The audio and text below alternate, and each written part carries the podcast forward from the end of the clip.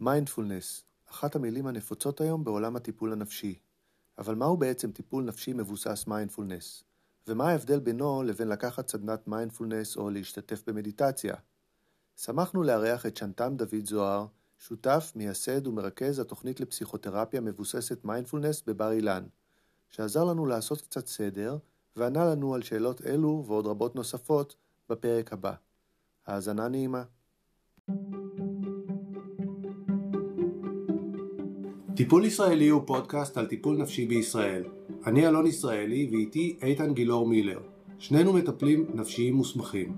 בכל פרק ניקח אתכם למסע בעולם הטיפול, ובכל פרק נפגוש מומחה בתחום אחר ונשחח איתו בגובה העיניים ובשפה פשוטה.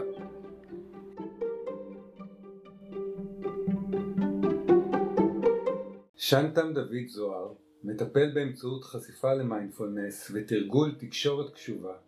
בעברו לימודים אקדמיים ענפים ומגוונים בישראל, ארה"ב ואנגליה, ולצידם שנים רבות של תרגול תודעה מבוססי גוף, תרגולי מדיטציה, תנועה אותנטית ועוד, שסיים תרגול ממושך בהודו.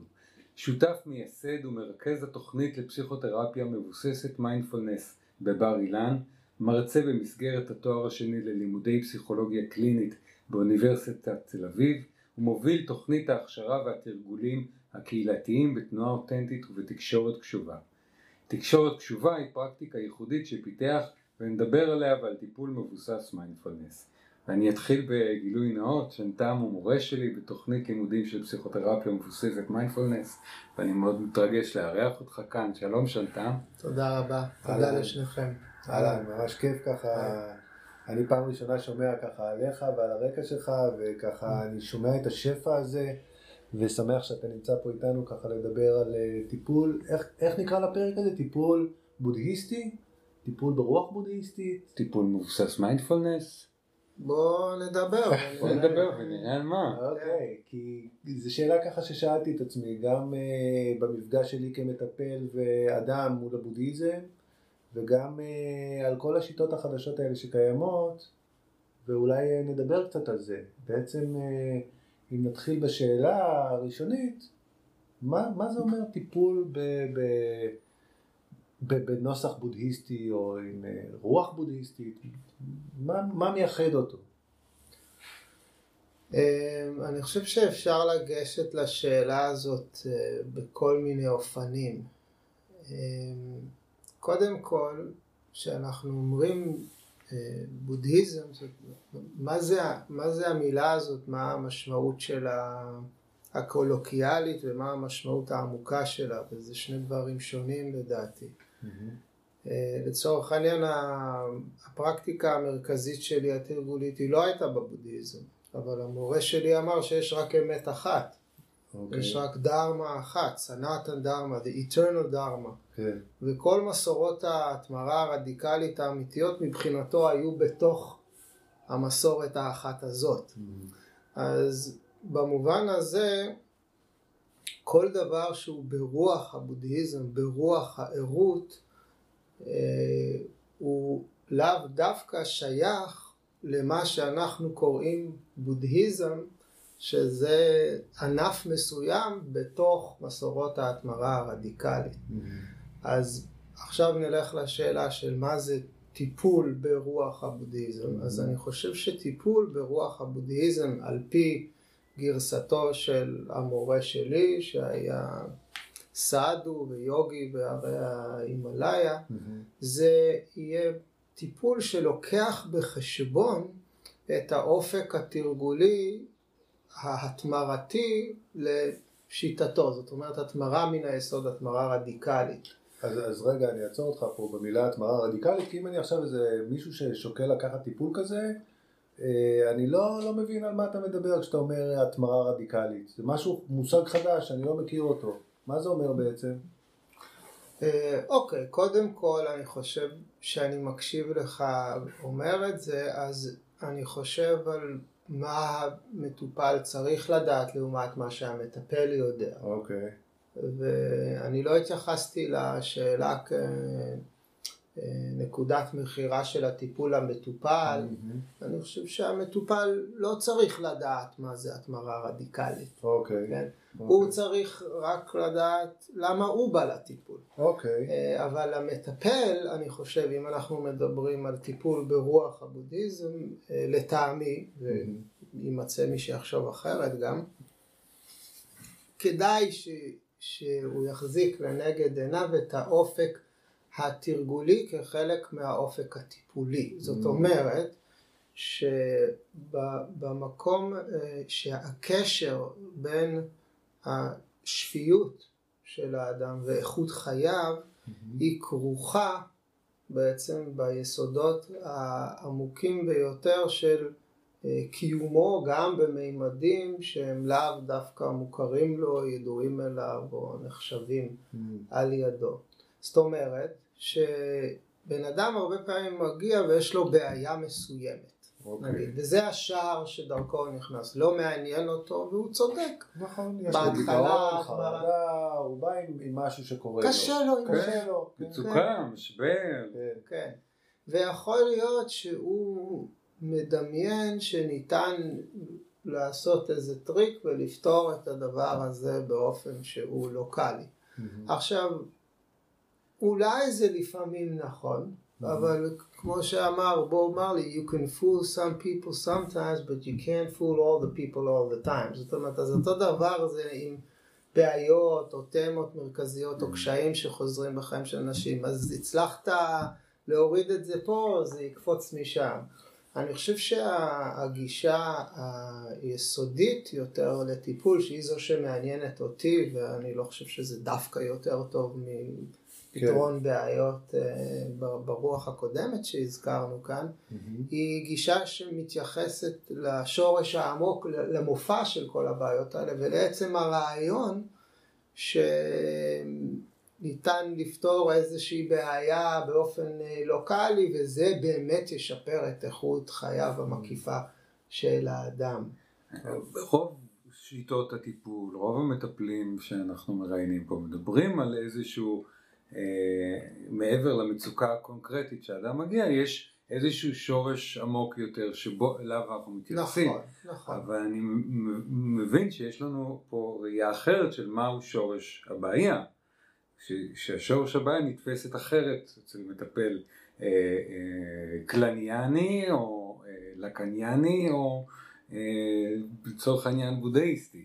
אוקיי, אז, אז, בוא, בוא נצמצם את זה קצת ואז נוכל לענות. אה, מה הקשר בין מיינדפולנס לבודהיזם ואולי דרך זה נוכל להתייחס ל... מה זה מיינדפולנס ואיך זה קשור ספציפית לטיפול מבוסס מיינדפולנס לעומת נגיד טיפולים אחרים מהסוג שהזכרת. אז מיינדפולנס זה איזשהו אלמנט בתוך הבודהיזם, אוקיי? Mm-hmm. שהבודה פרט את המפה הבודהיסטית ואז הציב את הדרך בעצם להגיע לאותו שחרור שהוא הזכיר כאפשרי, שחרור מסבל מיותר נגיד, אפשר לקרוא לזה לצורך העניין. אז אחד האלמנטים במפה שלו, וזה אלמנט שהוא קיים אני חושב ברוב התפיסות הבודהיסטיות שאני מכיר. אבל המרכזיות שלו היא נגיד משתנה מענף לענף, אז האלמנט, אז אחד האלמנטים האלה זה מיינדפולנס. אוקיי? אז זה מיינדפולנס זה תרגול או זה קישור או זה מצב תודעתי שהוא חלק מהמפה היותר כוללת של הבודהיזם ואני חושב של רוב מסורות ההתמרה הרדיקלית שדיברנו עליהן קודם. אז מה זה מיינדפולנס ואיך זה מתקשר mm. לטיפול מבוסס מיינדפולנס? מיינדפולנס אני מגדיר וזו הגדרה שלי שהיא שואבת מכל מיני הגדרות שנמצאות בשדה כיום שאני מכיר. מיינדפולנס זה תשומת לב מוכוונת הווה שמשהה תגובתיות אוטומטית. Mm-hmm. זאת ההגדרה. מה זאת אומרת? שבתרגול מיינדפולנס או במצב של מיינדפולנס אז אני מפנה קשב לחוויה הנוכחית שלי, mm-hmm. okay? אוקיי? נגיד במונחים של תחושות, רגשות ומחשבות, והאפקט של הפניית הקשב לאלמנטים האלה בחוויה שלי מייצר איזשהו חלון, חלון של הזדמנות, זאת השהות, בין מה למה, בין פעולה שהיא אוטומטית לפעולה שאפשר להגיד שהיא יותר מושכלת. בטיפול מבוסס מיינדפולנס, הקישור הספציפי הזה, הן של המטפל, הן של המטופל, נתפס כפיבוט. זה משהו קריטי.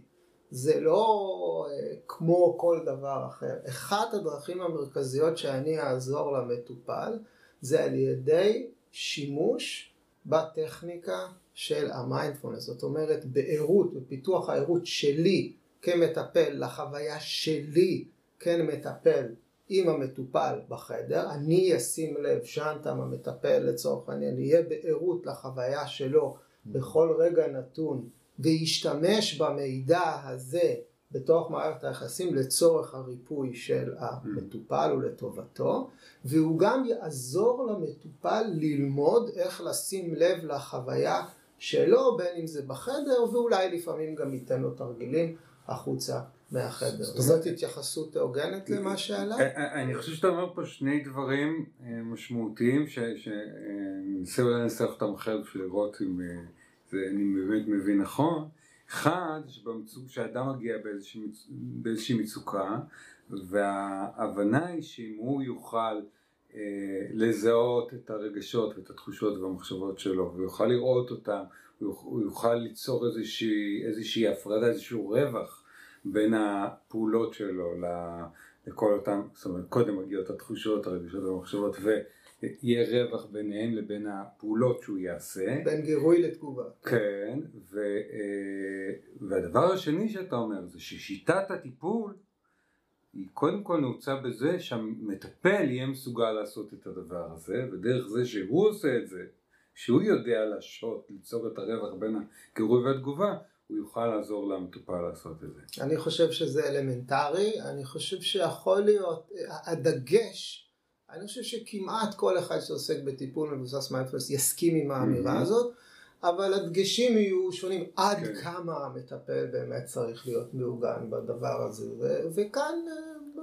יש גרסאות שונות, וזה בסדר. החלק הראשון הוא משהו שהוא נפוץ בהרבה שיטות טיפול, זאת אומרת, גם אנחנו מדברים על... אה, על CBT דיברנו קודם אלון ואני אעשה גם, אה, זה, זה מה שעושים, זאת אומרת בואו נכיר את עולם הרגשות, ניתן לזה מילים, נראה איך הם עולים, אה, זאת אומרת יש שם, אה, כן. יש את זה בהרבה שיטות טיפול אבל זה מעניין כי אני רציתי להגיד שהחלק השני מוכר לי כמטפל כי אנחנו כמטפלים תמיד ננסה להבין מה עובר עלינו בזמן שהמטופל מספר את הסיפור שלו או עושה כל מיני דברים בחדר כי זה יעזור לנו להיות מטפלים יותר קשובים.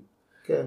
אבל אתה דיברת פה על משהו שהוא גם על, הכנסת את המילה תרגול, אוקיי? תרגול כמשהו שהוא משמעותי, אמרת להכניס את זה לחיים, נכון? וזה פתאום היה משהו חדש, שהוא פחות מוכר לי נגיד מעולם הטיפול הקלאסי של התרגול הזה, כן?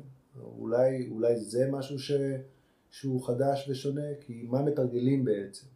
אז אוקיי, אני אנסה, אני אנסה לכרוך את, את שתי האמירות כן. כאן אני, אני, יחד. זאת אומרת, יכול, הבדל אחד מרכזי שעשוי להיות אה, הוא ברמת הרזולוציה. זאת אומרת, כשאני אומר להיות מודע לחוויה שלי, אז נגיד כשבאתי למורה שלי וישנתי בפעם הראשונה אצלו בבית, אז בבוקר למחרת, כשישבנו בשש בבוקר ושתינו צ'אי אחרי שתרגלנו כמה שעות את התרגול שלנו, אז הוא אמר לי, At 3 a.m. the cat came down. You must have been aware of that.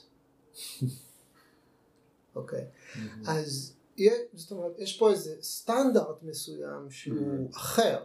אני יכול להיות מודע לחוויה שלי, הנה עכשיו אני מרים את היד, רואים שאני מרים בפודקאסט לא, אבל אנחנו נדמיין. אבל שומעים ויכולים לדמיין, אוקיי, כן. ואתם רואים כאן איתי וכן.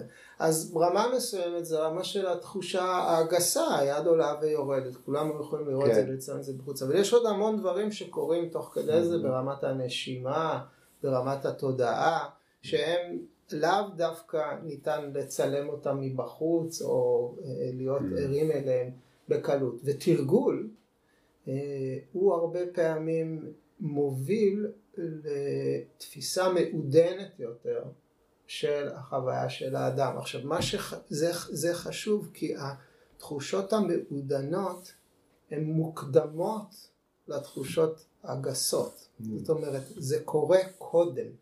אפשר לדמיין נגיד מפולת שלג, אז קודם יש כזה קצת... קטינים. כן, אבק כזה של שלג שמתחיל. אם אתה קלטת את זה. אז אתה במצב יחסית טוב, כי הבולדרים, הקרחונים עוד לא התחילו להתפרק. אם יש צונאמי ויש לך מערכת אזעקה פעילה, אז מערכת האזעקה פה הפעילה, וזה בלייב, זה לא משהו עקרוני וכללי. באופן כללי, אני יכול לשאול אותך, למה אתה חושב שאתה עושה ככה וככה? זאת שאלה נפלאה, היא אחרת מהשאלה למה בדיוק אתה מודע עכשיו. Mm. וככל שאנחנו יכולים לדייק את הדבר הזה, אנחנו, אני חושב, מתקרבים יותר לכלים הספציפיים של תרגול המיינדפולנס. מודעות לקורה לאדם מרגע לרגע במונחים של תחושות, רגשות ומחשבות.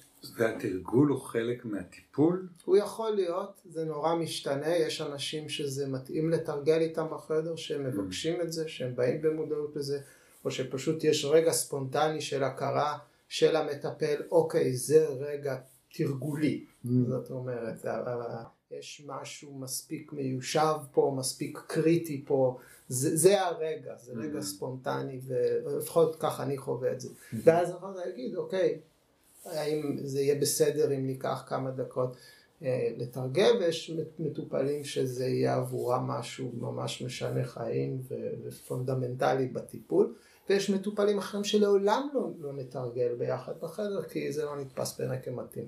Mm, אוקיי, זאת אומרת, רגע, תרגול, בואו רגע נפרק את זה לרגע, זאת אומרת, מפגש כזה של טיפול הוא מה, 50 דקות כמו בדרך כלל? כן, אני יושב שעה. שעה, אוקיי, אז זה הטווח הזמן, זה לא טיפול ארוך יותר, או זאת אומרת, זה, זה מפגש של שעה, שבתוכו יכול להתבצע תרגול, ותרגול, כשאתה אומר תרגול, אתה מתכוון לסוג של מדיטציה?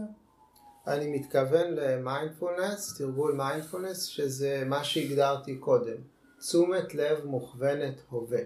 זאת אומרת שאנחנו לומדים להביא את תשומת הלב שלנו לנשימה, ולתחושות הגוף ולכל מה שעובר עלינו ברגע הזה. אוקיי. Okay. מתוך ההנחה קודם כל שהמטופל הגיע בעצם כשקרה לו אירוע, זאת אומרת מפולת השלג כבר קרתה בעצם, נכון?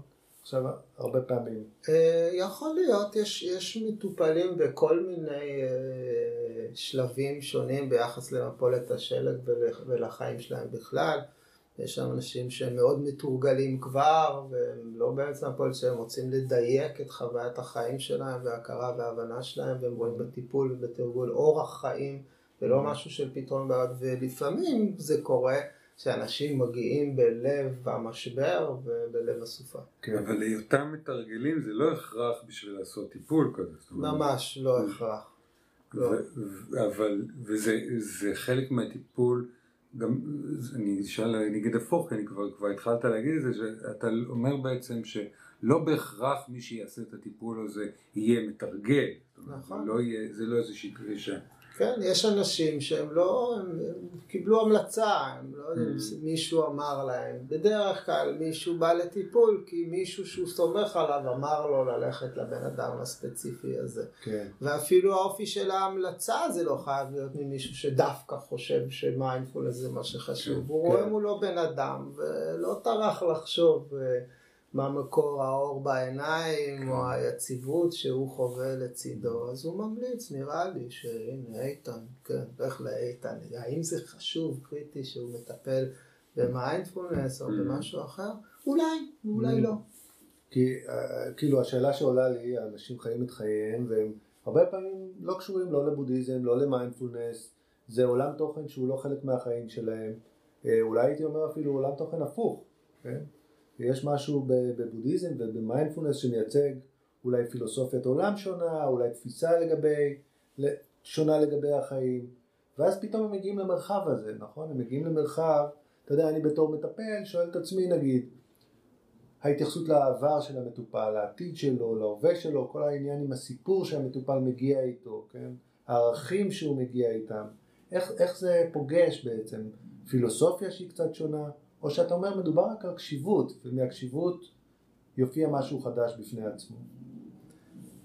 זאת שאלה טובה והיא חשובה.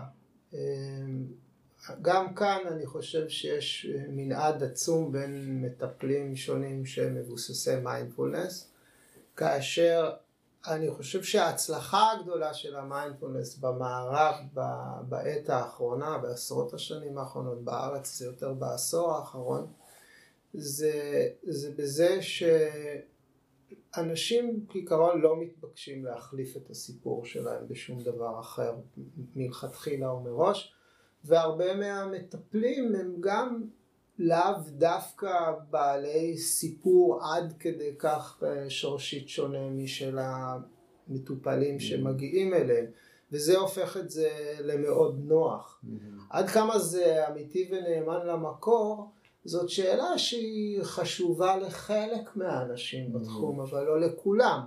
זאת אומרת מישהו כן. אה, גדל בתוך אה, בודהיזם קלאסי ומסתכל על מטפל מיינדפולנס, שאין לו mm-hmm. רקע תרגולי רחב, הוא לא יודע בודהיזם, הוא רק יודע מיינדפולנס. כן. אז הוא יכול להיות שיהיו לו איזה טרוניות על זה, אבל זה לא אומר שהמטופל הוא בהכרח אה, יסבול מזה, זה יכול להיות לגמרי נגיש. אתה אומר שאולי זה אפילו יתרון באיזושהי בחינה למטופלים מסוימים. אני אומר שבמבחן המציאות, אני חושב שהמציאות הצביעה ברגליים שזה כן נתפס כיתרון, כי אנשים בצדק לדעתי, לא רוצים מראש אה, להמיר את סיפורי חייהם בסיפורי חייו של המטופל.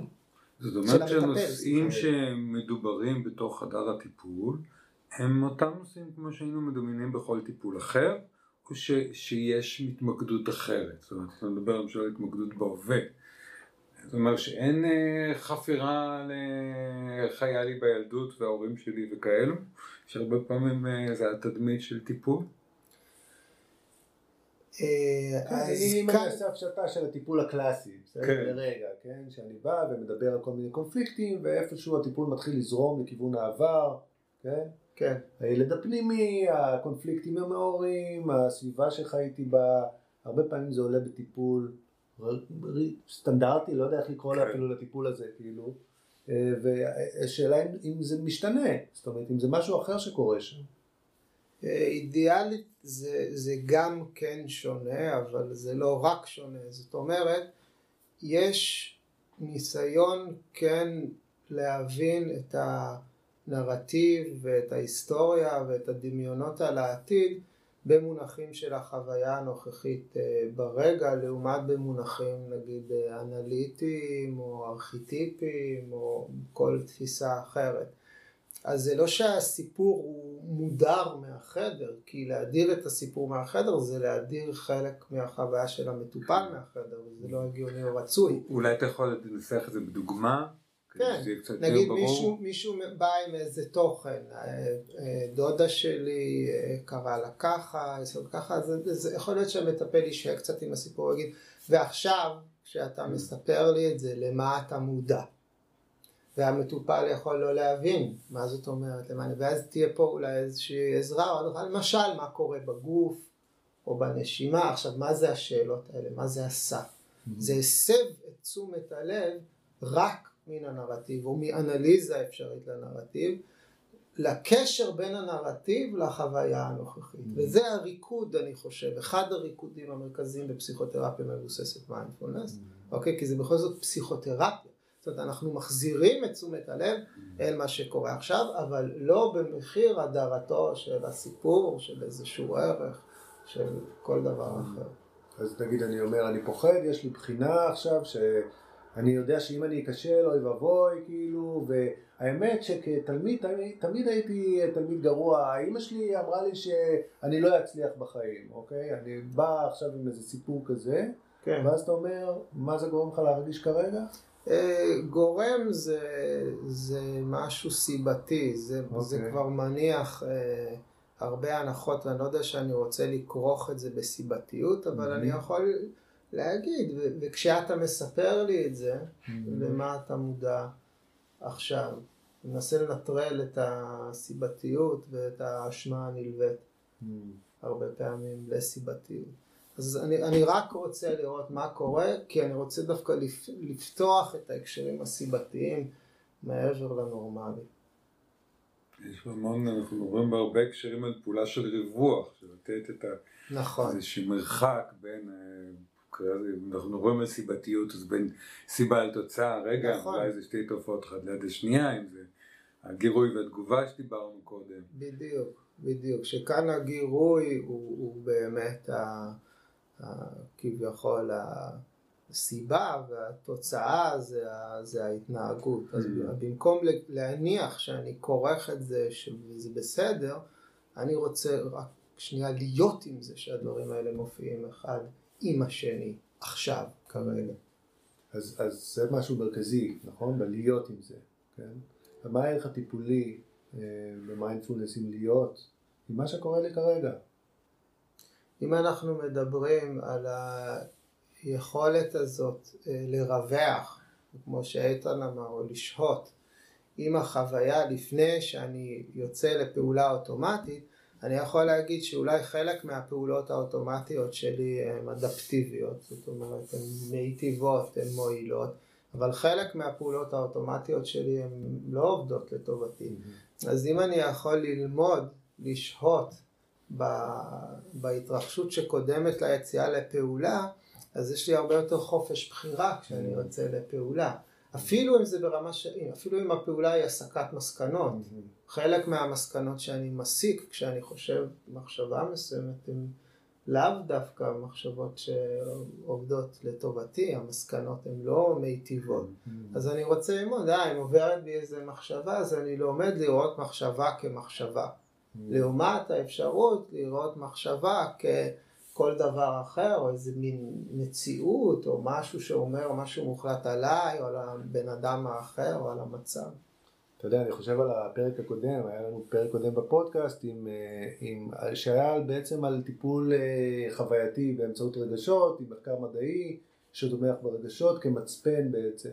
עכשיו נקודת המבט הייתה גם קשיבות לרגשות, אבל גם הרגשות כ- כלב, המקום שבו מטופל יכול להתחבר למה שעובר עליו. זאת אומרת, הרגשות קיבלו במה מרכזית, אה, ופה אני, אני מנסה להבין אם, אם יש פה נקודת מבט שונה מבחינת מה, אה, אתה אומר אני כרגע נמצא באיזה מקום של השהיה שאני יכול להתבונן בו, מה נכנס לתוך המקום הזה? זאת אומרת, אה, זה מאפשר לי לה- להרגיש את הרגשות שלי יותר חזק, זה מאפשר לי להבין את המחשבות שעוברות אה, אה, אצלי יותר, אה, זאת אומרת, קצת לא הבנתי אני חייב להגיד. אוקיי, אז אני לא יודע להשוות את זה, זאת אומרת, לטיפול אה, ממוקד רגש דווקא, אבל אני, אני חושב שאין פה מרכוז אולי דווקא ברגשות כאיזשהו אה, אזור חווייתי מרכזי, אם זה מה שקורה באופן ספונטני למטופל זה בסדר. הנקודה היא שאם עולה איזשהו משהו, אני מגדיל את ה, מה שקוראים המגע, החשיפה שלי אליו. ו- וזה הפוקוס. זאת אומרת, האם זה עוזר לי להרגיש את הרגשות שלי יותר, אם אני שוהה איתם? הייתי אומר שכן, כי יש לי יותר חשיפה עם הרגש לפני שאני עושה את הפעולה, שהרבה פעמים היא מיועדת לעזור לי להפסיק להרגיש את הרגש. זאת אומרת, ובמקום זה לעשות משהו אחר, לשנות. אז המ- המוכנות והיכולת שלי לשאת את מה שאני חווה עכשיו, היא גדלה באופן משמעותי בתרגול מיינדפולנס, כן. האם זה משהו שהוא אה, עוזר לאנשים, האקט הזה של contact? אה, אני חושב שכן, כי התפיסה היא שהימנעות היא כוח שהוא אה, לאו דווקא מוביל את האנשים באמת לחיות את החיים שלהם באופן המיטיב ביותר, אלא זה משהו אימפולסיבי שנובע מתפיסה שאני לא מסוגל לשאת את מה שאני חווה, ואנחנו נאמר כאן שזה לא נכון, שאנשים יכולים לשאת ולהיות עם הרבה יותר ממה שהם חושבים מראש, בתנאים הנכונים, והטיפול הוא נתפס כמקום כזה, כמקום שבו אפשרי לשאת לעוד רגע ולעוד רגע את החוויה הנוכחת מבלי שזה מוביל לקטסטרופה הנצפית, ולזה יש אימפקט גם מחוץ לחיים. זאת אומרת, הטיפול כמקום שההשתאות, וזה באמת מאוד דומה אפרופו לשיטה הזאת, ל-ADP, ההשתאות הזאת, כן? העבודה עם הרגש באה ואומרת, רגע, רגע, אנחנו צריכים להסתכל על הרגש, אנחנו צריכים ללמד את שפת הרגש ואת את הביטוי של הרגש בגוף, והיא מביאה, היא באה עם אג'נדה של, של בוא, בוא, בוא תעזוב שנייה את, הדבר, את הדברים האחרים ונהיה ברגש, ושאן אתה מתקן אותי אם אני טועה, מה שהמטופל מביא איתו, אם זה רגש, אם זה מחשבה, אם זה גירות ברגל, אנחנו נעבוד עם זה. כן, אנחנו נעבוד עם מה שעולה, ולפעמים יכול להיות, זאת אומרת, אני מסכים שלפעמים אה, סבל יכול לנבוע מאיזושהי הדחקה או סירוב לבוא במגע למשל עם רגשות, אבל זה יכול באותה מידה לקרות עם... עם תחושות גופניות או מחשבות מסוימות, שבן אדם מרגיש שהוא לא מסוגל לשאת איזושהי מחשבה מסוימת, או לא מסוגל לשאת איזושהי תחושה גופנית, זאת אומרת המיינדפולנס, אם נסתכל על ההיסטוריה של המיינדפולנס במערב, זה התחיל בעבודה עם אנשים שחוו כאב פיזי כרוני. זאת אומרת, וכביכול לא, בכלל לא עסק ברגשות. רק אחר כך הגיעו אנשים מעולם של הפסיכולוגיה והתחילו לדבר עם ג'ון קבטזין, להגיד לו בואנה נראה לנו שזה ממש מתאים למה שאנחנו עושים. כן. ומתוך זה נולדו שיטות טיפול מבוססות מיינדפולנס. איך אתה הגעת למיינדפולנס? אמ,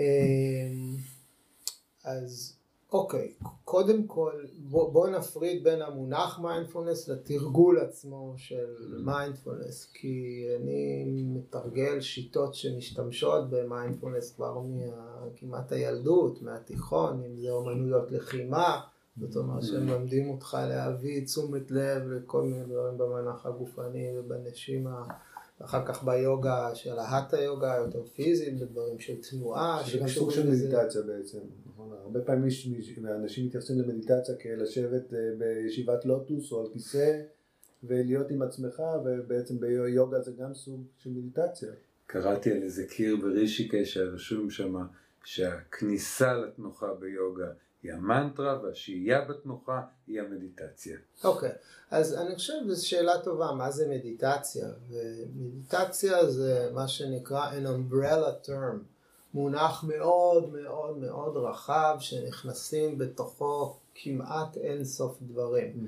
מיינדפולנס. זה מונח יותר מצומצם מזה, זאת okay. אוקיי. אומרת עדיין עכשיו כל מיני אנשים אומרים שזה מיינדפולנס, זה מיינדפולנס, אבל אני חושב באמת ש, שאפשר להגדיר מיינדפולנס כמו שהגדרנו קודם, כתשומת לב מוכוונת הווה, משהת תגובתיות אוטומטית, mm-hmm. וזה לא אז כל okay. כן. דבר אחר. Okay. אוקיי. אז במקומות שבהם יש הפניה של תשומת לב, זאת אומרת, יש את ההנחיה. הזאת, לשים לב למה שקורה, או נגזרות של הדבר הזה, אז שם אנחנו מתרגלים מיינדפולנס. המופע של מיינדפולנס, כפי שאנחנו מדברים עליו בחיים שלי במסגרת הטיפולית, זה קרה כשהגעתי לאוניברסיטאות הבודהיסטיות. Mm-hmm. אני חושב שאני הבוגר היחיד של שתי אוניברסיטאות אה, בודהיסטיות, שאחת בארצות הברית ואחת באנגליה. מה, ש... מה לומדים באוניברסיטאות בודהיסטיות? אז uh, לומדים כל מיני דברים כמו שהיית לומד באוניברסיטה רגילה, אבל הרוח היא רוח uh, בודהיסטית וכולם יעברו איזשהו קורס של מדיטציה וכן הלאה כחלק מהלימודים המחויבים זה בתואר הראשון. Mm-hmm. בתואר השני זה כבר לימודים של פסיכותרפיה מבוססת מיינדפולנס, זה לימוד, זה משהו מקצועי, זאת אומרת זה יותר מצומצם, יש פחות אנשים mm-hmm. וזה כמו שהיית לומד בכל בית ספר לפסיכותרפיה, אבל כשהדגש הוא על התרגול ועל העולם אולי הבודהיסטי גם שנלווה אליו. ואתה הגעת לשם בגלל הרוח הבודהיסטית, או שכבר ידעת שיש איזה משהו שם שמושך אותך? לאוניברסיטה הראשונה הגעתי די בטעות אפשר להגיד, הייתי גרתי בהוואי אחרי שהסתובבתי הרבה. כמו התחלה טובה, זה סיפור טוב. יש לי אין סוף סיפורים, אנחנו לשבת פה שבוע ואני רק אספר לכם סיפורים טובים. אבל הייתי בהוואי ובאיזה בית קפה בפהואה שבינתיים נהרס עם ההתפרצות של הר הגעש לאחרונה ובא אליי איזה בן אדם, מסתכל, אמר לי, היי hey, man, you should go to נורופה. אז אמרתי לו, מה זה נורופה? זה היה תחילת האינטרנט, זה היה 99 אני חושב. אז הוא אמר לי, I'll show you, ואז הוא הראה לי את זה, אמרתי, yeah, maybe I will go there, והלכתי, הלכתי לבדוק את זה. אז מה זה נורופה? זה שם של אוניברסיטה, זאת אומרת, כן. נאורופה זה, זה מורה בודהיסטי אה, mm. אה, קדום, ש... הוא היה, היה מורה מאוד גדול, ושחלק מהטיצ'ינג שלו התרכז בקשר שבין הידע התיאורטי לחווייתי. אז איזה איש בהוואי אומר לך שאתה צריך ללכת לשם? ללכת לאוניברסיטה הזאת. והלכתי. והלכת. כן. היית קשור לרגע הזה. סמכתי על המציאות והחוויה שלי לנוכח הבן אדם הזה. אז, אז שם קרה מין אקט של, תחילה של אקט של תרגום של התרגול שלי עם המורה שלי למונחים בודהיסטיים, ושם פגשתי בעצם את המונח מיינדפולנס, כמו שאנחנו מכירים אותו פה היום, כחלק מהתורה Mm-hmm. הבודהיסטית. אז פסיכותרפיה בודהיסטית זה משהו שמתקשר עם הפסיכולוגיה העכשווית, או שהוא חי כן. במקביל? לא, בוודאי שכן. אוקיי. כן. אוקיי. אז בעצם אני, אני חושב על זה, נגיד, עברת מסלול מאוד ייחודי, ובארץ יש מטפלים שעובדים עם מיינדפולנס, עובדים עם, אה, עם, עם שיטות מבוססות, אה, יש גם שיטות מהעולם הקוגניטיבי התנהגותי, כמו DBT, כמו אק, נכון, שמשלבות מיינדפולנס לתוך הפרקטיקה הקלינית. נכון. אז בעצם אה, איך, איך אני יודע לאן ללכת בתוך המנעד הזה של הטיפולים, איזה טיפול הוא נכון לי דווקא, מה, מה יש בכל טיפול, זו שאלה מאוד כללית אני יודע, אבל דווקא בגלל השפע הזה של ה... מתי ללכת למישהו שעשה סדנת מיינדפולנס ורוצה להעביר לי את זה, ומתי אני צריך ללכת לטיפול שהוא DBT או אקט, או... איך אני בוחר את זה מעבר להמלצה של החבר? ההמלצה של החבר היא חשובה. היא חשובה, אומרת, אנחנו נשענים על, על זה קודם כן. כל. אה, תראה, יש הבדלים. DBT זה באמת מתאים לציבור מסוים של אנשים, זאת אומרת, זה, אז, אז צריך לקרוא. כן. מה אומרים, כמו באינטרנט, מה זה DBT, ולראות אם אני חושב שאני בתוך הקהל שמיועד ללכת ל-DBT, אקט זה משהו הרבה יותר רחב, זאת אומרת, זה לא מיועד לציבור מסוים, אז זה יותר גורף, ב-DBT יש טיפול אישי וטיפול קבוצתי, האם אני רוצה להיות מעורב בדבר כזה, זאת אומרת, דברים ממש ב-appear to common sense, ואז ההמלצה למטפל, לפי מה שהחברים אומרים, או מה שאני מתרשם באינטרנט, כמו שאני בוחר כל דבר אחר בחיים. אם אני רוצה, אם אני רוצה רק ללמוד uh, תרגול, אז אני לא חייב ללכת לטיפול. כן. זאת אומרת, אני חושב שמה שחשוב אולי להגיד זה שבדומה לרוב שיטות הטיפול האחרות, מערכת היחסים בין המטפל והמטופל היא מרכזית גם בפסיכותרפיה מבוססת מיינדפולנס. זאת אומרת, Mm-hmm. אפשר לחשוב על זה כמיינדפולנס התייחסותי, relational mindfulness. האקט שעושה המטפל והמטופל שהם עושים יחד זה סוג של תרגול מיינדפולנס שהוא, אה, שהוא, שהוא בין אישי ולא כל תרגול של מיינדפולנס יש לזה את אותו הצבע או את אותה מרכזיות של מערכת יחסים עם בן אדם אחר. אתה כן. יכול ללמוד מיינדפולנס מהמחשב, מאיזה הקלטה, בקול של מישהו שאתה אפילו לא יודע מי הוא, כן. ואתה עדיין לומד מיינדפולנס, אבל זה לאו דווקא לא relational טיפול. mindfulness, זה לא- לא לא בטיפול. אז מה ההבדל בעצם בין אה, ללמוד מיינדפולנס ולתרגל מיינדפולנס עם מישהו אחר לבין להיות בטיפול מיינדפולנס? שזה זה בדיוק זה, שלהבנתי, זאת אומרת, המערכת היחסים שנוצרת בתוך החדר בין המטפל והמטופל והקשר בינה לבין לימוד המיינדפולנס, הוא צובע את, ה, את החוויה באופן שהוא אחר לגמרי מרק הלימוד של מיינדפולנס. בגלל שהרבה הרבה מהסבל שקיים בעולם הוא נגרם בתוך קונטקסט של מערכות יחסים, אז זה נראה לי מקום סביר בשביל רוב הסבל גם להיפרם בו. אז לחשוב שתרגול מיינדפולנס מבודד לבד הוא יכול להגיע לשורשי הסבל, זה אולי נכון, אבל בתנאים מאוד ייחודיים. גם שם, במסורות, יש דגש מאוד חזק על מערכת היחסים עם המורה. וחלק מהפונקציה של המורה במסורות הקלאסיות היא דומה לפונקציה של המטפל בזמן העכשווי הזה. זה, זה לא, לא כל כך ברור, כי הדגש שאנחנו, כשאנחנו מדברים על מיינדפולנס, אתה אומר, אני שם לב למה קורה לי, למה אני, כן. מה, מה קורה בתוכי, איזה מחשבות, איזה רגשות, ו, וזה משהו שנמצא ביני לבין עצמי, אני, אני משהה את התגובות שלי, אני שואל את עצמי, רגע, זה שמישהו שמולי עשה משהו ועורר בי כעס, אז הכעס שלי ואני צריך ללמוד להתמודד עם הכעס שלי. איפה נכנס האחר בתוך זה?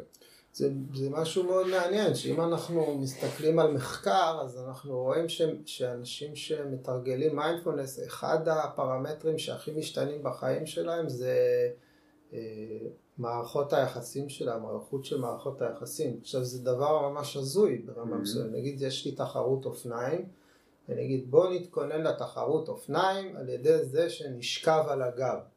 אז אנשים יגידו, רגע, יש פה איזה בעיה... איך זה קשור? בעיה מסוימת, זאת אומרת, אתה אומר לי כדי לשפר את היחסים שלי, אני צריך לשבת עכשיו על הכרית עם עיניים עצומות ולשים לב לחוויה שלי? כן, כי הערות שלי לחוויה שלי בתוך קונטקסט של מערכת יחסים היא משפרת מאוד את היכולת שלי להיות בתוך מערכת יחסים. ויש משהו שאנחנו יודעים עליו שזה האימפקט. האימפקט שלנו אחד על השני, אז אם בן אדם יושב והוא מוחזק בצורה מסוימת, יש איזה אימפקט על הבן אדם השני. אז יש אימפקט של התרגול של המטפל על המטופל, גם אם המטופל הוא לא מתרגל, משהו עובר עליו, יש מין תהליך אוסמוטי כזה, שאז יכול להפוך להיות גם תהליך מודע, אנחנו מדברים על זה בכלל, על טרנספרנס וכן הלאה, אז אנחנו יודעים שזה קורה. אבל פה יש זווית מסוימת, התבוננות, איך בדיוק הדבר הזה אה, עובד.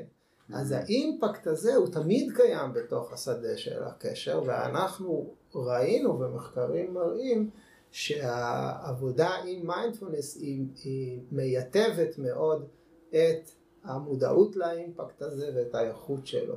זה הקשר בין מיינדפולנס למערכות יחסים. זאת אומרת, אתה אומר, בעצם אתה אומר, במערכות יחסים יש הרבה תגובות אוטומטיות שאנשים מגיבים, שהן לא, בכלל, לא בהכרח גם מיטיבות לקשר או ליחסים, כי הם מותנים להגיב בצורות מסוימות, אפילו לא מבינים למה הם מגיבים כמו שהם מגיבים, כן. ברגע שאנחנו נותנים להם את היכולת הזאת להשהות את התגובה ולהבין יותר מה הם מרגישים, באופן מובנה זה יגרום לשיפור ביחסים, כי יהיה להם יותר מרחב שם. נכון, והרבה פעמים מה שקורה זה שמישהו זורק לי איזה מילה, או עושה איזושהי תנועה, או מה שזה לא mm-hmm. יהיה, ואני, ואין לי יכולת לשאת את מה שעולה בי mm-hmm. כתוצאה מזה, אז קודם כל לראות, להכיר בזה שיש דבר כזה, שיש אימפקט, שזה טבעי, שמישהו mm-hmm. אומר לי משהו, אז תהיה לי חוויה מסוימת, ולראות את זה באופן פעיל, ואז גם לראות שזה... שאני יכול להיות עם הדבר הזה לעוד רגע אחד, ואולי שהבן אדם הזה שהוא אומר לי את זה, הוא בעצמו סובל עכשיו, ואני יכול להיות עוד רגע אחד בתוך השדה הזה בלי להתמוטט, אני לא חייב להגן על עצמי באיזשהו כן. אופן ריאקטיבי, ואז זה עניין של שבריר השניות, חשוב כן. להגיד, לא מדובר על הפניית הלחי השנייה בתור איזה פילוסופיה כן, גורפת. כן. יכול להיות שאחרי הרגע הזה של המיינדפולנס, אז uh, אני אחליט שהדבר הנכון לעשות זה פעולה שהיא מאוד אסרטיבית, או, אוקיי. או אפילו להסתובב. וללכת מפה, זה בסדר גמור. אז אתה מדבר בעצם על, אני חושב שזה אחד ה... אולי ה... הרבה אנשים שנתקלים בבודהיזם או במיינדפולנס אומרים רגע מה זה אומר? שאני אהפוך להיות מין יצור פסיבי כזה שלא מגיב ולא דואג לעצמו אלא רק במין איזה שלווה כזאת. נכון זה הסטריאוטיפ הרבה פעמים. יכול להיות כן. ו- ואתה אומר בעצם זה לא זה נכון? זה לא הדבר הזה.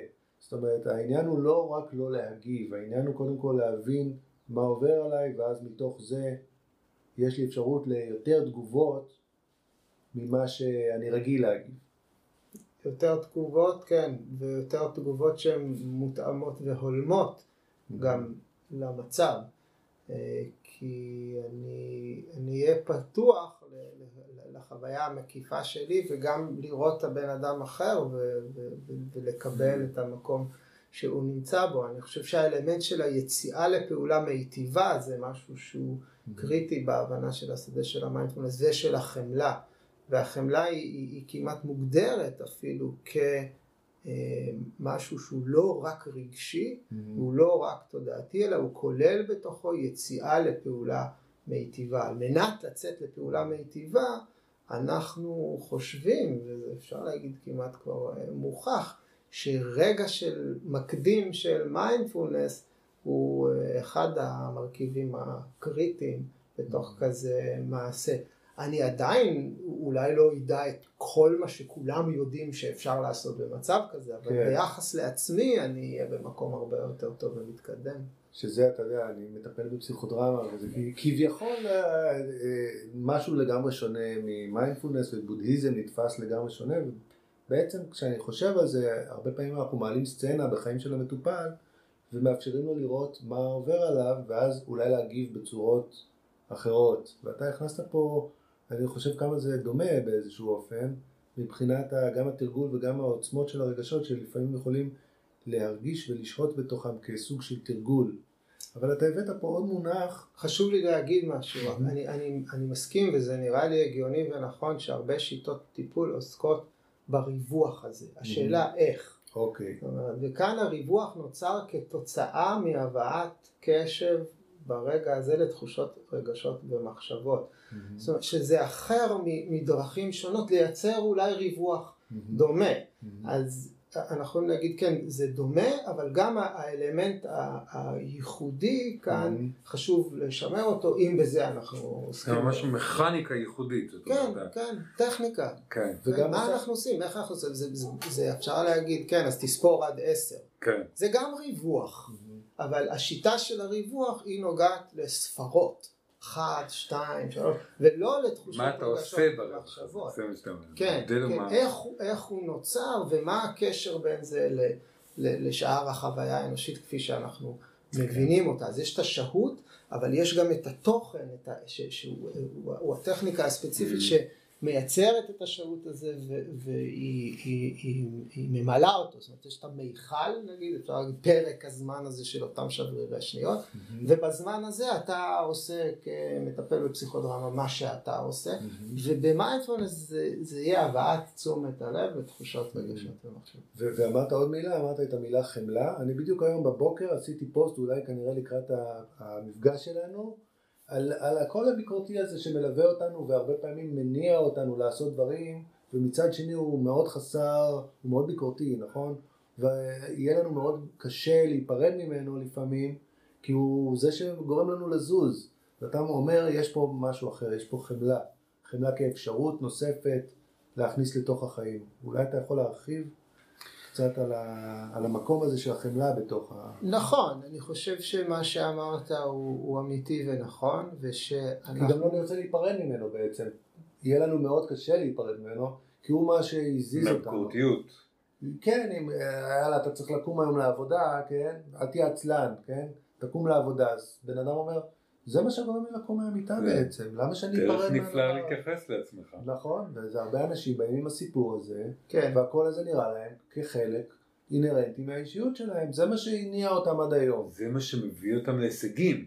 נכון. לא, נכון. לא רק הניע אותם, נכון. משהו ש... זכות זה אני מצליח כן. בעבודה שלי, אני נשאר עוד שעתיים. כן? כן.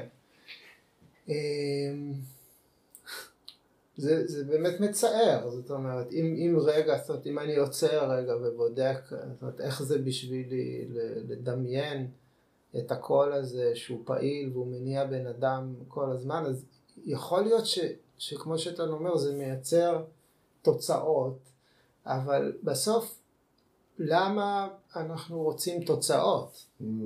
Okay. אוקיי. מסוימות. Mm-hmm. זאת אומרת, אנחנו רוצים תוצאות כי אנחנו מדמיינים שהם ייצגו איזה שהם ערכים עמוקים שלנו, הובילו לאיזושהי איכות חיים שלנו או של אנשים מסביבנו. ובפעמים שאנחנו בודקים את זה, אנחנו רואים שתוצאות שהושגו תחת אה, איומים, mm-hmm. אז אין להם את האפקט הרצוי, ובכלל זה איום עצמי. Mm-hmm.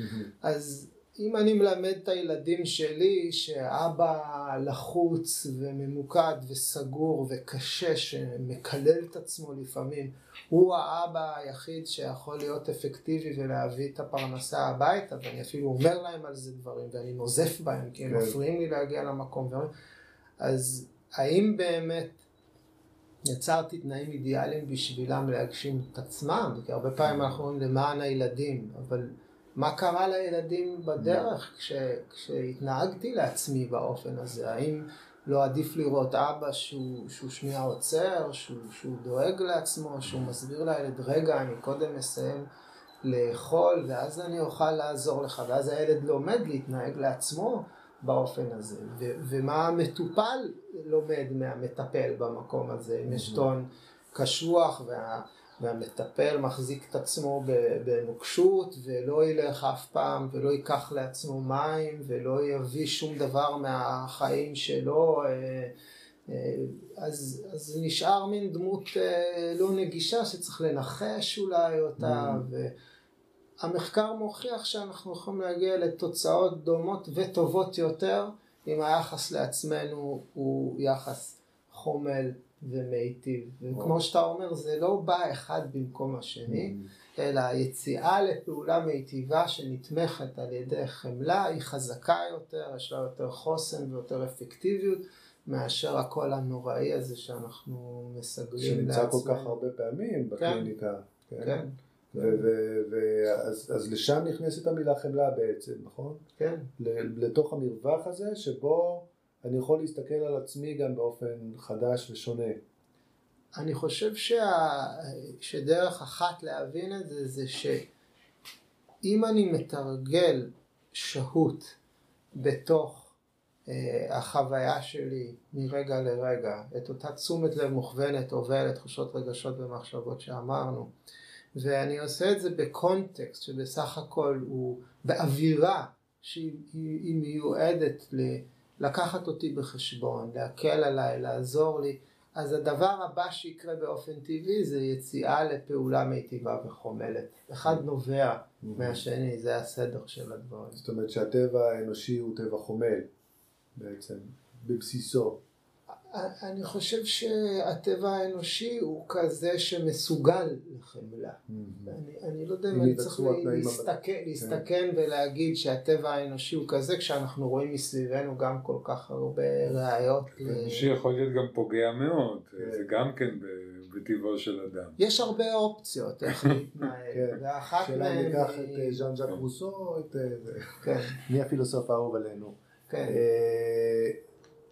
אז, אז אולי רגע נלך רגע לקונקרטי, אני יודע שזה יהיה קצת אה, הפשטה וקצת, אה, אולי לא הפשטה, אולי יותר מדי קונקרטי, כאילו איך נראה בכלל מפגש כזה? זאת אומרת, אם אני עכשיו, אני עכשיו אהיה מטופל, אנחנו תמיד עושים את זה בכל פרק בפודקאסט, אני עכשיו מטופל, באתי אליך, אוקיי? כן. מה קורה? אנחנו נפגשים, מה, מה, למה אני צריך לצפות? מה יקרה במפגש הראשון? לאן הטיפול יתפתח? יש לי עכשיו סיפור שאני רוצה לספר לך על קושי שיש לי בחיים. כן. אה, אז במקרה שלי, זאת אומרת, אני לא עובד לפי איזשהו פרוטוקול טיפולי סטנדרטי, יותר קל לי להגיד מה האלמנטים שיהיו בחדר, okay. אוקיי. מאשר ספציפית מה יקרה, אבל זה, יש אנשים שהם עוסקים בטיפול מבוסס מיינדפלנס שיש להם הרבה יותר פרוטוקול ממני, mm-hmm. זאת אומרת, אז זה חשוב להגיד. כשאתה מדבר נגיד על MBCT או כל מיני מיינדפולנס לדברים מסוימים. כן, נכון? כשאנחנו אומרים פרוטוקול מתכוונים לאיזה הפרעה מסוימת שמיינדפולנס אמור לטפל בה או לעזור איתה. לא, כן. בכלל, שיש סדר פה, יש מטפלים, גם בתחומים אחרים, אה, כן. שיש הבניה שמגיעים, עושים אחת, שתיים, מתחילים נניח בתרגול, או אחר כך יש איזשהו סדר. אתה אומר, אני פותח את הדברים, אני לא מבנה אותם. כן. בכל זאת יש אלמנטים מסוימים שיהיו בה. והאלמנטים זה מה, ש... זה מה שהזכרנו, זאת אומרת, כן. אה, אני, אני, אני יושב שם מתוך מודעות לחוויה שלי מרגע לרגע, אני, אני מניח קשר בין החוויה שלי כשאני יושב כך למה שהמטופל מביא. אני מחזיק אה, בעיני רוחי אה, את טובתו של המטופל בנוכחות חומלת ומיטיבה, אני אנסה אולי להגדיר דברים מחדש. באופן הזה כשה, כשהמטופל אה, מביא אותם. אם הוא מביא אה, שיח מסוים אודות עצמו, אז אולי אני אראה בכל מיני דרכים איך אני יכול אה, לנסח את זה מחדש. אני אחכה לרגע של, של, שבו נתפס בעיניי שזה רגע מתאים לפתח את הקשיבות של המטופל, החוויה שלו ברגע הזה בכל מיני דרכים. במקרים מסוימים ונדירים, וזה משהו שאני אישית כמעט לא עושה, אבל לי נתנו נגיד שיעורי בית, או לפעמים מטופל ממש מבקש את זה, ואז אפשר לעזור לו לחשוב איך לפתח יותר קשיבות וחמלה mm. בחיים שלו מחוץ לקליניקה.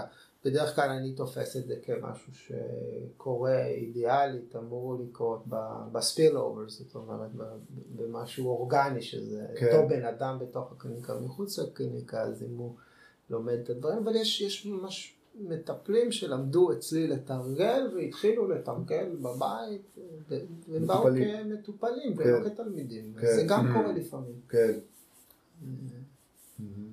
אני לא יודע אם זה מתייחס. כן, אבל- כן. זאת אומרת, אה, אתה אומר, הטיפול הוא בעצם פתוח, נכון? אה, ו- ולא לא ילמדו אותי בטיפול הזה בודהיזם או אה, פילוסופיית חשיבה חדשה. אני, אני מצטער, השאלות האלה זה שאלות שמטופלים שואלים, כן? אני, מה, אני עכשיו כאילו, אם אני אעשה הפשטה, אני אמור להיות בודהיסט עכשיו? או אני אמור... ממש לא, לא, לא. ממש אוקיי. ממש לא, והאם אי פעם יידון נושא מתוך הבודהיזם בחדר? זה יכול לקרות, אבל אני חושב שאולי זה יותר סביר שזה יקרה מאשר אה, נגיד משהו שקשור לריבית או לנדל"ן, כי זה בכל זאת מה שזה בנפש האדם, כן. זה תחום, קשור לתחום המומחיות של המטפל, אבל אה, זה לא, זה לא חייב לקרות, זה לא אמור לקרות, ואף אחד לא נרשם לזה כשהוא בא כן. לטיפול מבוסס מיינדפלנס או ברוח. לא. אין ציפייה שאני כמטופל אלמד משהו בנושא, או ממש לא. בתוך הטיפול או מחוץ לו. לא, אני חושב שאם אם נעשה פילוח של המטופלים שמגיעים דווקא לטיפול מבוסס מיינדפולנס, אז אנחנו נראה שם יותר אנשים שיש להם עניין במדיטציה, Mm. בבודהיזם ומיינדפולנס מראש, מאשר כן. בציבור הכללי. זה כן, נראה לי. הגיוני ונכון להגיד כן. מלכתחילה. אבל... אה, כן, הרבה פעמים מתנסים בזה ואז מבינים גם משהו. אני זוכר בפעמים הראשונות שעשיתי מדיטציה, פתאום הבנתי כמה מחשבות יש לי בראש, רק כי עצרתי, כן? כן. ואז אמרתי, וואו, כאילו, יש פה הרבה דברים שקורים לי ולא שמתי לב אליהם, רק כי אני לא עושה כלום. כן, אז אמרתי, יש פה משהו. אוקיי? כן. פתאום הבנתי דרך החוויה הזאת, יש פה משהו, ואז הת- התעניינתי כמטפל, וגם כאדם, איך אני, איך אני מתקדם בתוך המקום הזה. בדיוק, ויכול כן. להיות שאתה כאדם נוטה ללמוד דברים באופן שהוא מוסדר ובאמצעות גופי ידע, ואז גם בטיפול וגם מחוצה לו זה יסקרן אותך להבין איך מתייחסים למחשבות בבודהיזם. ויכול להיות שאתה בן אדם שלומד מתוך מפגש עם האחר, ופשוט כמו שחלקת את זה עכשיו איתנו, תחלוק את זה עם המטפל. ואז המטפל, הוא יתייחס לזה בצורה מיידית, ולא בתור איזה קורס של בודהיזם שצריך Mm. עכשיו לחנוך אותך לתוך איזה דיסציפלינה מסוימת. אוקיי, אוקיי. מעניין, מעניין. אז, אז ככה, דיברת על ה, על ה... התחלנו עם הסיפורים והזהרת אותנו שאם נלך לסיפורים יהיה פה, נעביר פה כמה שעות, אבל כן עשית דרך ארוכה, נכון? ואתה מטפל שנים רבות. אה, כן, מתרגל יותר, שאני מתרגל כמעט 40 שנה. וואו. אז אתה יודע, אה, אולי אם תוכל ככה להגיד, מה השתנה במהלך השנים מבחינתך, מבחינת המפגש שלך עם מטופלים, מבחינת מה, מה עוזר לשינוי, או מה עוזר למטופלים באופן כללי, אם השתנה משהו במהלך השנים. זה, אני, אני מנסה להבין את השאלה, זאת אומרת, כי אני הייתי מתרגל לפני שהייתי מטפל, אז Mm. הכניסה שלי לתוך העולם הטיפולי הייתה כבר באמצעות התפיסות. אז ה- נגיד אם היית מסתכל היום על השנה הראשונה שלך כמטפל, ועכשיו, כן, אם השתנה משהו ב- ביחס שלך לטיפול, לצורה שאתה רואה מטופלים, לדרך שהם עושים, או שאתה אומר, אני כבר בתוך זה כל כך הרבה זמן שזה מרגיש לי אותו דבר בעצם. אני, אני פשוט מנסה להבין אם אתה מניח בתוך זה שהייתי מטפל לפני שהייתי מתרגל. לא. כי זה לא נכון. שואל אתה על- פשוט שואל מה על קרה דרכך כמטפל. דרכי כמטפל. כמטפל, אה. כן, ממש ככה. אה, אני חושב שהשתנה הרבה מאוד. מהמם. אה, זה אולי משהו שקשה בדיוק, אה, אולי, אולי מה שחשוב ומעניין זה שאני יותר ויותר יכול לראות מבחינתי האישית את הקשר האימננטי, המהותי העמוק ש, שבין טיפול ותרגול. מהמם. זאת אומרת, שאם הדברים האלה היו נגיד מוחזקים קודם כיש טיפול, שזה איזושהי אסכולה מערבית, שיש לה תורש- שורשים שאנחנו מכירים, ויש תרגול, שזה איזושהי אסכולה מזרחית שהיא מוחזקת זאת אומרת, באופן אה, מסוים, אז הדברים האלה הם, הם, הם היום מאוד מאוד אה, מוטמעים אחד בשני, יש שם איזו אינטגרציה אה, שלא הייתה קודם, ואני אפילו עד כדי כך שאני יכול להגיד, כמובן שאני מציית לחוקים של, ה, של החוזה הטיפולי, כפי שאנחנו תופסים אותו אה, במערב, אבל, אבל אני, אני לא רואה מולי מטופל כל כך, אני רואה אדם ואני רואה את, את החוויה שלי ושלו בחדר, דיברו על זה mm-hmm. גם בהכשרה שלי בתור מה שנקרא joint practice. תרגול משותף, כן, זאת אומרת, כן. שנינו נפגשים יחד, ובאנו כן. לראות איך הדבר הזה יקרה עכשיו, ובחוויית העומק שלי הוא קורה מאוד בהתאמה ובהלימה למה שאני מבין כמטרות העומק של התרגול. Mm-hmm. ואז הדבר הזה הוא כבר תרגול טיפולי או טיפול תרגולי. זה מעניין כי אתה אומר שאתה הגעת מהתרגול אל הטיפול, זאת אומרת, כן. הייתי, אז אני מניח שמההתחלה תבוא עם איזושהי, יש לי דבר נכון, נכון, אולי יותר מסתם ככה, אבל הנה זאת התשובה שענתה כן, לי עכשיו, כששאלתם אותי, שמשהו בכל זאת יתהדק, מתהדק, אני לא רואה את זה כ... לא, אני באמצע החיים, זה מה שפעם... אה, סיפרתי שאבא שלי, שהיה לו, אבא שלי בן 95 היום, וכשהייתה לו יום הולדת, אני חושב שזה היה 90, אבל אני לא בטוח, אז uh, הבן שלי, לא, זה היה 85, והבן שלי הגדול בדיוק נולד. Mm-hmm. והיינו החבורה הגדולה של אנשים, ואיזה מאה אנשים, נגיד, שבאו ליום הולדת, ואז אבא שלי אמר שהוא עכשיו יגיד משהו, והוא אמר, אם אתם מסתכלים עליי, אולי אתם אה, רואים לנגד עיניכם אדם זקן שהוא לקראת סוף החיים שלו. Mm. ואם תסתכלו על אגם, זה הבן שלי, כן? הוא היה בן תשעה חודשים, אז אולי mm. תראו אדם מאוד צעיר, mm. שהוא קרוב לתחילת החיים שלו. אבל זה לא נכון, ואז הוא דפק על השולחן, והוא אמר, we're both smack in the middle of it. וזה היה... זה נשמע כמו אנחנו שנינו תקועים באמצע. אבל זה לא, זה לא תקועים, זאת אומרת, היה משהו שהוא הביא, שהוא אמר, נכון, יש לי את הסיפור על עצמי, אני עשיתי זה, אני באתי כן. מפה, הלכתי לשם, אבל בוא שנייה... נראה, נכון, האם ההבדל בין חוויית התינוק לחוויית mm. הזקן היא באמת מגדירה אותם יותר מאשר זה שאנחנו פשוט פה עכשיו חיים. בחיים, ואני חושב שזה כן. דרך טובה לתמצת מה זה טיפול כן. מבוסס מיינדפול. וואו, איזה סיפור, איזה סיפור מרגש ממש. ממש, כן. כן. וואו, אז, אז אתה אומר בעצם התרגול, התרגול זה בעצם גם להכניס את המימד הזה באיזשהו אופן לתוך החיים. לגמרי, את המיידיות של החוויה mm. שאנחנו עכשיו נמצאים כאן ואנחנו באמת בחיים, זה לא משהו תיאורטי, זה לא משהו היסטורי, זה לא משהו שיחזור על עצמו. זאת אומרת, אנחנו, כן. אז אנחנו יכולים להבין את הרגע הזה בריאיון, ויש תלמיד ומורה, ואנחנו מטפלים, וזה, mm-hmm. זה הכל נכון, זה כן. תורם לך, אבל רגע, בואו חבר'ה, באמת. מה, איך זה עכשיו להיות אתה? איך זה להיות, איך זה להיות אני? איך זה לחיות ברגע הזה? זה קריטי, זה, זאת אומרת, הכל, כל, כל מה שבאמת יכול לקרות ברמת העומק הוא נעוץ במוכנות שלנו להיות במגע מיידי עם הדבר הפשוט והמטורף הזה. שם השפיות, זה מה שטרום פעמים פה שנקרא brilliant sanity, זאת אומרת שפיות קורנת, יש שפיות שפיות קורנת, והקרינה היא מגיעה מהאימפקט של הקשר למה שקורה כאן ועכשיו, זה קורה בינינו, אבל קודם כל זה קורה לכל אחד מאיתנו. וזה קורה, אתה אומר, אני, אני אחזק את מה שאתה אומר, ואתה אומר, זה קורה אם אנחנו נעבוד על זה, אם נתרגל את זה, זה לא יקרה מעצמו. אם לא נתכוונן לשם. זה לא, יכול, לא, אני חושב לא שזה נשב... יכול לקרות בכל מיני דרכים. Mm-hmm. זה יכול לקרות, יש משהו שנקרא realization upon hearing. זאת אומרת, פגשתי מישהו, הוא אמר לי את זה, ופשוט האמנתי לו. כן. למה? לא יודע למה, הוא משהו קרה וזה הגיע אליי, וזה, וזה יכול לקרות מכורח איזו התהוות קרמטית, נפלתי, קמתי, זה היה יום כן. ש... ואז אני מסתכל, והנה זה קורה. נכון, הנה הקשת הזאת בשמיים, כן, והנה אני מרגיש את זה. האימפקט של זה, פתאום אני שם. כן. ו...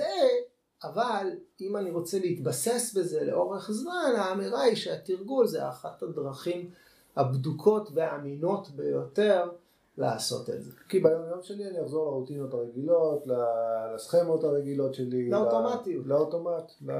כן. יש ואז אני אה, ממוסך. חוקרת מהרווארד, נכון? מיינדפולנס היא אומרת, כאילו, זה... מלא גימיקים בשדה כן. כאלה. לא, וזה מזכיר לי את השיח על הארה, אם זה תהליך או איזשהו רגע שקורה, וזה זה כנראה זה מין גם וגם כזה. אני אומר, זה משתנה מאנשים לאנשים, יש מלא כן. סיפורים על, איך הכל עובד, אבל אם, אם נחשוב על הערה במונחים שאני אוהב, היה לי חבר שהוא אה, גם טיפוס, רק עליו זה סיפורים של יום שלם. אבל הוא היה מתרגל אמיתי, ואז פגשתי וגרנו יחד בבולדר קולורדו באותה תקופה, וכל פעם הוא היה חוזר מהתרגולים שלו עם הגדרה חדשה למה זה הערה. אז כל פעם הייתי רואה אותו, what is it now? אז ראיתי אותו, לא ראיתי אותו איזה שנתיים, ואז ראיתי אותו, what is it now? הוא ישר ידע על מה אני מדבר. הוא אמר לי, enlightenment, אני יודע מה מתחיל, enlightenment, enlightenment is intimacy with all things. אינטימיות עם כל, ה, עם כל החוויות, עם כל התופעות. זה היה ההגדרה שלו באותו רגע. וזה בדיוק מה שאנחנו רואים, שאנחנו רואים להיות מוכן, להיות כן. במגע, בקונטקט עם הדברים, that's what it is. אם אנחנו נהיה, אם יהיה לנו את האופציה הזאת, אז זה ייראה ככה, that's what it is. משקל מאוד כבד על הכתפיים, כאילו, ומצד שני גם מאוד מרומם. זה יכול להיות, זה, זה, יכול. להיות זה אם, אני, ניגש לזה כמשהו הישגי, כמשהו Mm. של מדידה, כהשוואה, אבל אם אני שנייה מרשה לעצמי לנוח אל כן. תוך איך זה פשוט להיות פה בחיים מי שאנחנו, אנחנו לא צריכים ללכת למקום אחר בשביל זה, נכון? בואו נהיה אמיתיים חבר'ה. כן. אתה יודע, אנחנו בחיים, אתה- כן, זה הכל. אתה יודע, אני אפילו חושב על הפרק הזה, על הפודקאסט הזה, על מה שקרה בתוכו כרגע, כן. בתוך השעה הזאת. כאילו, כן. התחלנו לדבר על ההווה, ואני שומע אותך, וואו, פתאום הגיע לפה איזה חיות כזאת, כן. ו- ואני אומר, ההווה הזה, כאילו, זה בעצם ההבטחה של ההווה. יש בתוך ההווה כל כך הרבה גוונים, וכל כך הרבה עושר, וכל כך הרבה דברים. כן. אבל בשביל זה צריך להיות מוכנות להיות בהווה. כן. זה כאילו, כן. זה- זה נדיר. כי אני. צריך לשלם חשבונות חשמל, ולאסוף את הילדים מהגן, ו... כן, ואני צריך. לחשוב על מה שעשיתי אתמול, ושאולי לא הייתי כן. בסדר, ושאולי אני צריך לתקן את זה. ו- אז המילה, המילה באמת בפאלי, שהיא, שהיא אומרת, מיינדפולנס זה תרגום הרי, והמילה יש לה כמה משמעות, ואחת זה היזכרות. ואני חושב שזה בגלל מה שאמרת עכשיו, זאת אומרת, יש לי על השולחן כזאת ערימה של דברים. מה יעזור לי בין חשבון החשמל ל- לארנונה, או מה שזה לא יהיה, מה יהיה המכניזם שיש לו את הסיכוי הכי טוב לפלח את הדברים האלה ולהביא אותי למכלול החווייתי העשיר שהוא מנת חלקנו בכל רגע נתון. מה שזה לא יהיה, זאת התרופה הנכונה. ואנשים מצאו ש... שתרגול זה עבור הרבה אנשים התרופה הנכונה. ואם מישהו יש לו תרופה יותר טובה מזה, אז זאת התרופה הנכונה שלו, שלא יתרגל מיינדפלנס ולא יקשיב לשום דבר על בודהיזם, שיעשה את הדבר ההוא שעבורו גורם לו להיות בכזאת נוכחות בתוך החיים שלו. אני למדתי אצל אה, באב ת'רמן, שהוא היה פרופסור לבודהיזם באוניברסיטת קולומביה, את השנתיים הראשונות שעסקתי בניו יורק, אחרי הצבא נסעתי לניו יורק. אז למדתי הקורס הראשון של הבודהיזם, המפגש שלי עם באב ת'רמן, זה אבא של אומה ת'רמן, השחקנית מ Pulp Fiction וזה.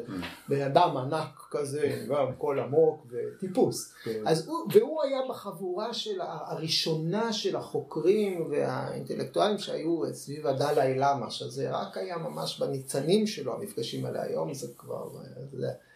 אה, אז, אז, אז הוא סיפר שהוא היה בריאיון שאיזו דמות טלוויזיונית אה, מפורסמת, שאני לא זוכר מי זאת, ראיינה את הדלאי למה. הדלאי למה הסביר שהעולם של המושגים ושל הדוקטרינות, לפעמים זה משהו שיכול לעמוד בין, בין, בין הבן אדם לבין החוויה המיידית שלו ברגע, ולכן צריך להינתן לא לדוקטרינה ולא לרעיונות, אלא לנוחות עצמה. אז המראיין אמר לו, רגע, אבל לפי מה שאתה אומר, אז אחת הדוקטרינות האלה שאנחנו צריכים להיפטר מהן, זה הבודהיזם. כן.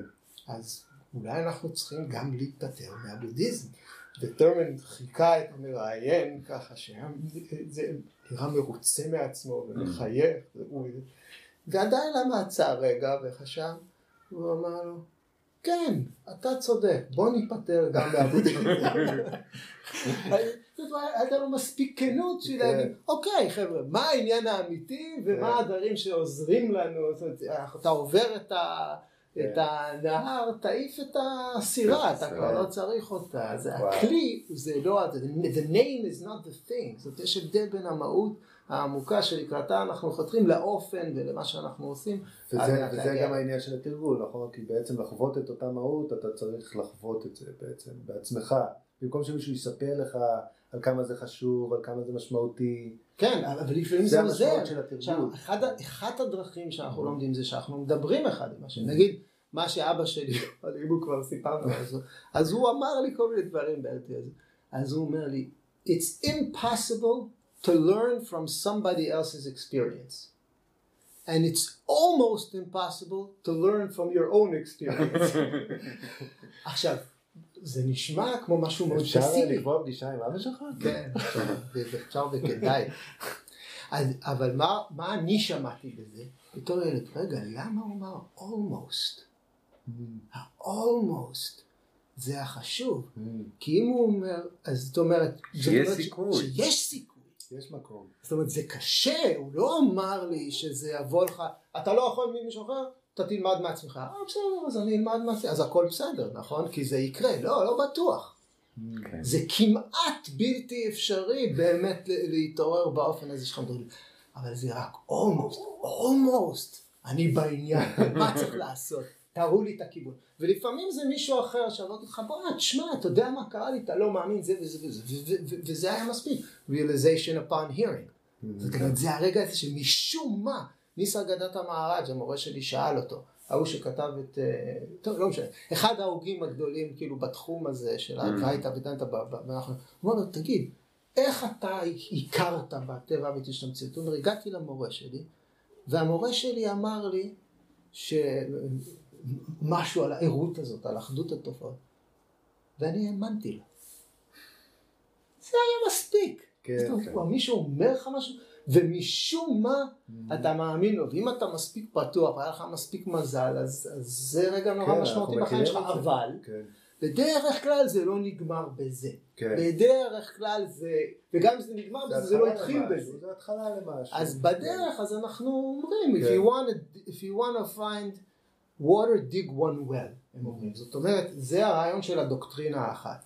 אבל מורה שלי אמר, that's true, but it, in different depths you use different instruments. Mm, זאת אומרת, אתה ממשיך so- את החפירה, את הדרך שלך כאדם אל העומק, Mm. אבל ברגע אחד אתה תפגוש את הפסיכודרמה ושם זה יהיה אוקיי, זה משלוש שנים רק פסיכודרמה שלך, ואז אתה עובר לטיפול באומנות, כן. ואז אתה מתרגל וזה, ובסוף אתה תמצא את, ה, את המים, חלק מהעניין זה באמת גם למצוא את הכלים שיעזרו לך להגיע ו... ולכן אתם עושים את הפודקאסטים האלה. כן. וזה נשמע כיף גדול, ואני רואה שהזמן שלנו, אה, נסחפנו עם הסיפורים ונהנינו מאוד, אוקיי. אבל אנחנו נצטרך להיפרד, Good. והיה לנו ממש מרתק אה. לפגוש אותך כן. ולשמוע על זה, תודה. ומקווה שמאזיננו אה, ילמדו משהו על הדבר הזה, ואולי ישקלו ללכת לטיפול בסגנון הזה. כן, או כל דבר אחר שהם יעשו. שיטיב איתם. כן. לאינטימיות עם העולם ועם עצמם. נכון. כן. אז תודה. תודה רבה, בשמחה, מרתק. תודה לכם. זהו, כאן הסתיים הפרק. אם אתם מכירים מישהו או מישהי שהנושא של הפרק הזה יכול להועיל להם או לעניין אותם, שתפו אותם בפודקאסט טיפול ישראלי או בנושא של הפרק הזה. תודה ולהתראות.